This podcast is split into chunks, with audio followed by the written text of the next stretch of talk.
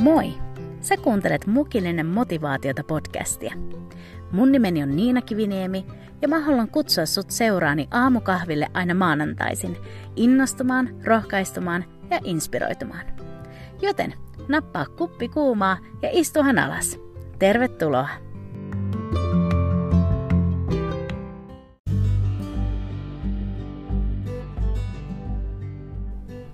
Hyvää huomenta!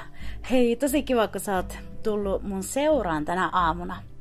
Heti tähän alkuun niin iso kiitos kaikille teille, jotka annoitte hyvää palautetta viime viikon jaksosta, jossa Janette Vuolteenaho oli mun vieraana. Moni teistä tuli kosketetuksi Janeten aidosta ja rehellisestä jakamisesta, ja oli kyllä todella ilo ja kunnia saada pitää hänet vieraana tässä podcastissa ja esitellä Janette teille mun podcast-pestikset. Mutta sitten tänään Mä haluan jakaa teille muutaman ajatuksen rutiineista ja varastoimisesta ja itsensä täyttämisestä. Mä uskon, että kukin meistä tarvii aika ajoin pienen tarkastuksen siihen, että, että millä me oikeasti itsemme täytetään ja että onko meidän hengelliset rutiinit ja jumalasuhteen hoitaminen niin kuin kunnossa. Joten otappa nyt chilli-asento ja nauti mun kanssa tää tämänkertainen mukillinen motivaatiota. Kesä mielletään ehdottomasti sellaiseksi levähtämisen ja lomailun ajaksi. Ja niin se pitääkin ja saa olla. Erilaiset rutiinit jää kesäaikana pois ja ollaan aika lailla lomamoodissa koko ajan. Mun kesä henkilökohtaisesti meni hyvin eri lailla kuin mitä mä olisin halunnut, että se olisi mennyt. Suuremmaksi osaksi se on ollut selviytymistä ja toipumista, ja välillä on oltu kyllä todella syvissä vesissä. Mä oon aiemminkin jakanut teille mun haasteista näiden posttraumaattisten stressioireiden keskellä, joten mä en lähde nyt niitä avaamaan sen enempää. Mutta kaikesta tästä johtuen mun fyysisetkin voimat on ollut tosi vähissä, joten on todellakin tehnyt hyvää saada vaan levätä. Mutta niin kuin mä äsken mainitsin, niin levon ja lomailun ja kaiken sen keskellä, niin ne rutiinit usein jää pois. Mikä siis on tosi ihanaa ja on just se loman pointti. Mutta samalla mä usein huomaan, että kun ne tietyt arjen perusrutiinit ja aikataulut jää pois, niin se helposti vaikuttaa myös meidän niin sanottuihin hengellisiin rutiineihin, eli muun muassa rukoukseen, raamatun lukemiseen ja seurakunnassa käymiseen. Ehkäpä myös joku siellä tietää, mistä mä puhun. Et koska sitä esimerkiksi herää aamuisin, milloin herää, niin ehkä sitten myös se aamurukous tai raamatun lukeminenkin helposti unohtuu sitten siinä samalla. Ja koska seurakunta-arki on monesti myös erilaisempaa kesän aikana, niin sitäkään kautta ei ole yhdessä etsimässä Herraa. Ja nyt tähän väliin mä haluan sanoa ja selventää, että tämä ei ole mikään syyttelypodcast, koska on täysin ok, että ottaa sitä lomaa ja että se arki on hetkeksi erilaista. Ja mun mielestä on myös täysin ok, että seurakunta-arkikin on erilaista kesän aikana.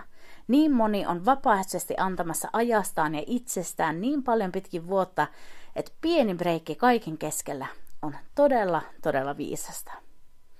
Mutta se, miksi mä nostan esille tätä kaikkea, on se, mitä mä oon itse kokenut tämän kesän aikana.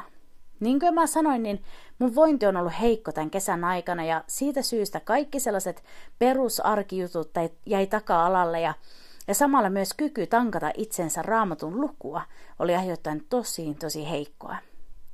Ja koska ne asiat, joita mä ennen tein päivittäin pitäkseni huolta jumalasuhteesta, jäi nyt tämän huonon voinnin keskellä vaan sellaisiksi silloin tällöin jutuiksi, niin mä huomasin, että joitain muita asioita alkoi tulemaan niiden asioiden tilalle. Mä tiesin kyllä, että just nyt mulle on parasta vaan levätä ja, ja tehdä se, mitä jaksaa, mutta samalla mä huomasin, että kyllähän jotain siihen sen aikaisemman tilalle tulee. Ja niinpä, kun mä aloin vähän tervehtymään, niin mä tunsin Jumalan kysyvän lempeästi monena aamuna multa tällaisen kysymyksen.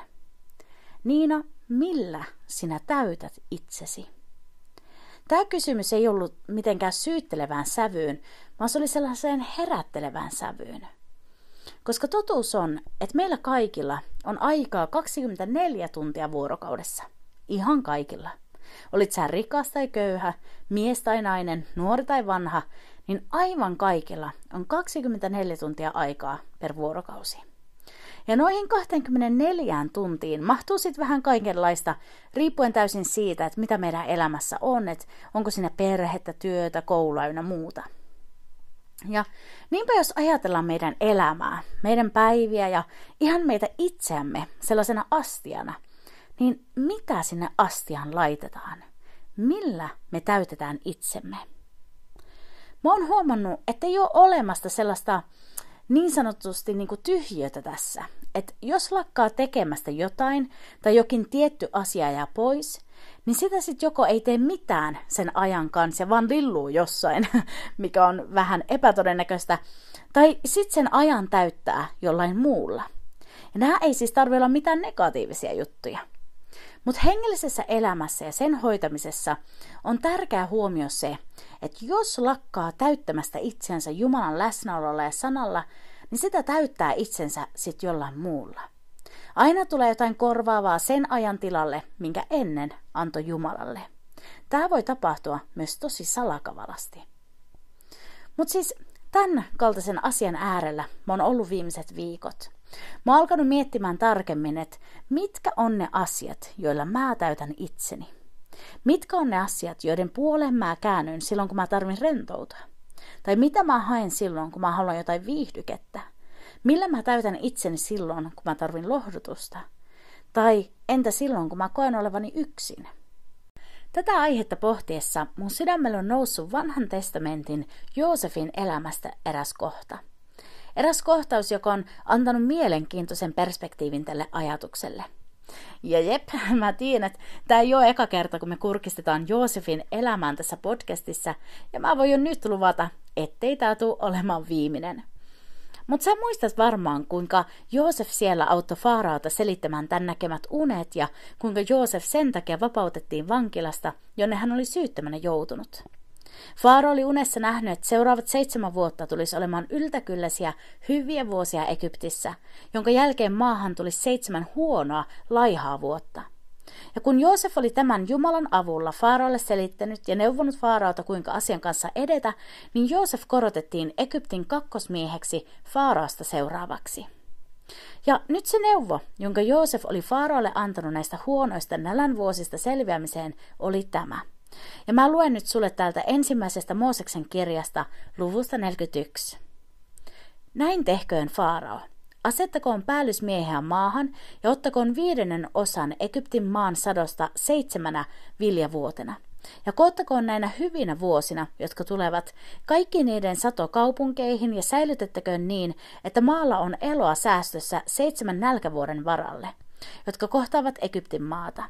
Niin ei maa joudu perikaton nälänhädän aikana. Eli siis suunnitelmana oli varastoida talteen tietty osa viljan sadosta runsauden vuosien aikana, joista voitiin sitten ammentaa ravintoa sitten, kun nälkävuodet tulisi Egyptiin. Ja nyt mun tämän maanantain kysymys sulle ja mulle kuuluu näin.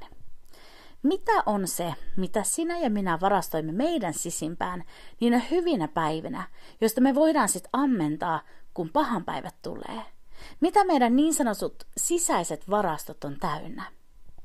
Mä oon tullut näiden omien elämän kokemusten kautta huomaamaan, että, että se mitä mä varastoin tänään on se, mistä mä ammennan huomenna.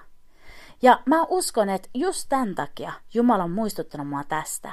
Että vaikka mä lepään ja otan taukoa eri asioista, niin mä silti muistaisin kiinnittämään huomiota siihen, että mitä mä mun sisimpääni kylvän ja millä mä itseni täytän.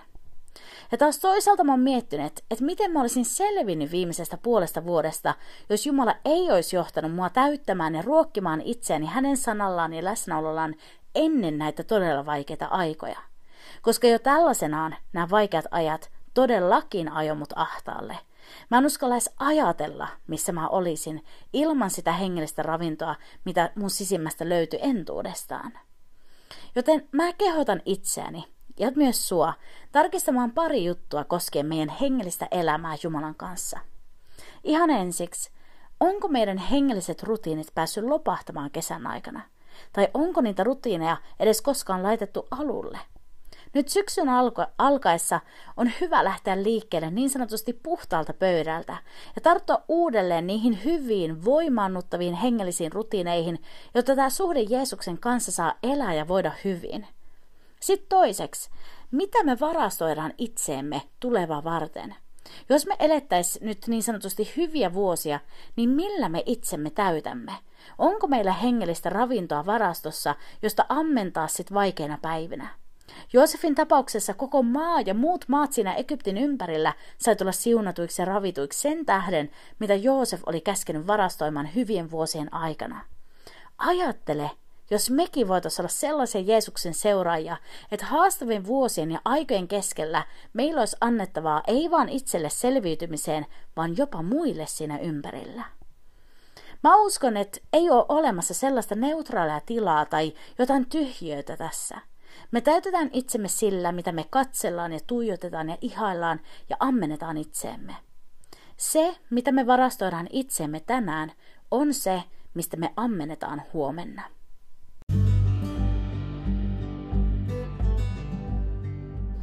Kiitos niin paljon, että sä olit kuurolla tänään. Mun rukous meidän jokaisen kohdalla on, että me voitaisiin niin sanotusti täyttää itsemme Jumalan läsnäololla. Antaa hänen täyttää meidät pyhällä hengellä yhä uudelleen ja uudelleen.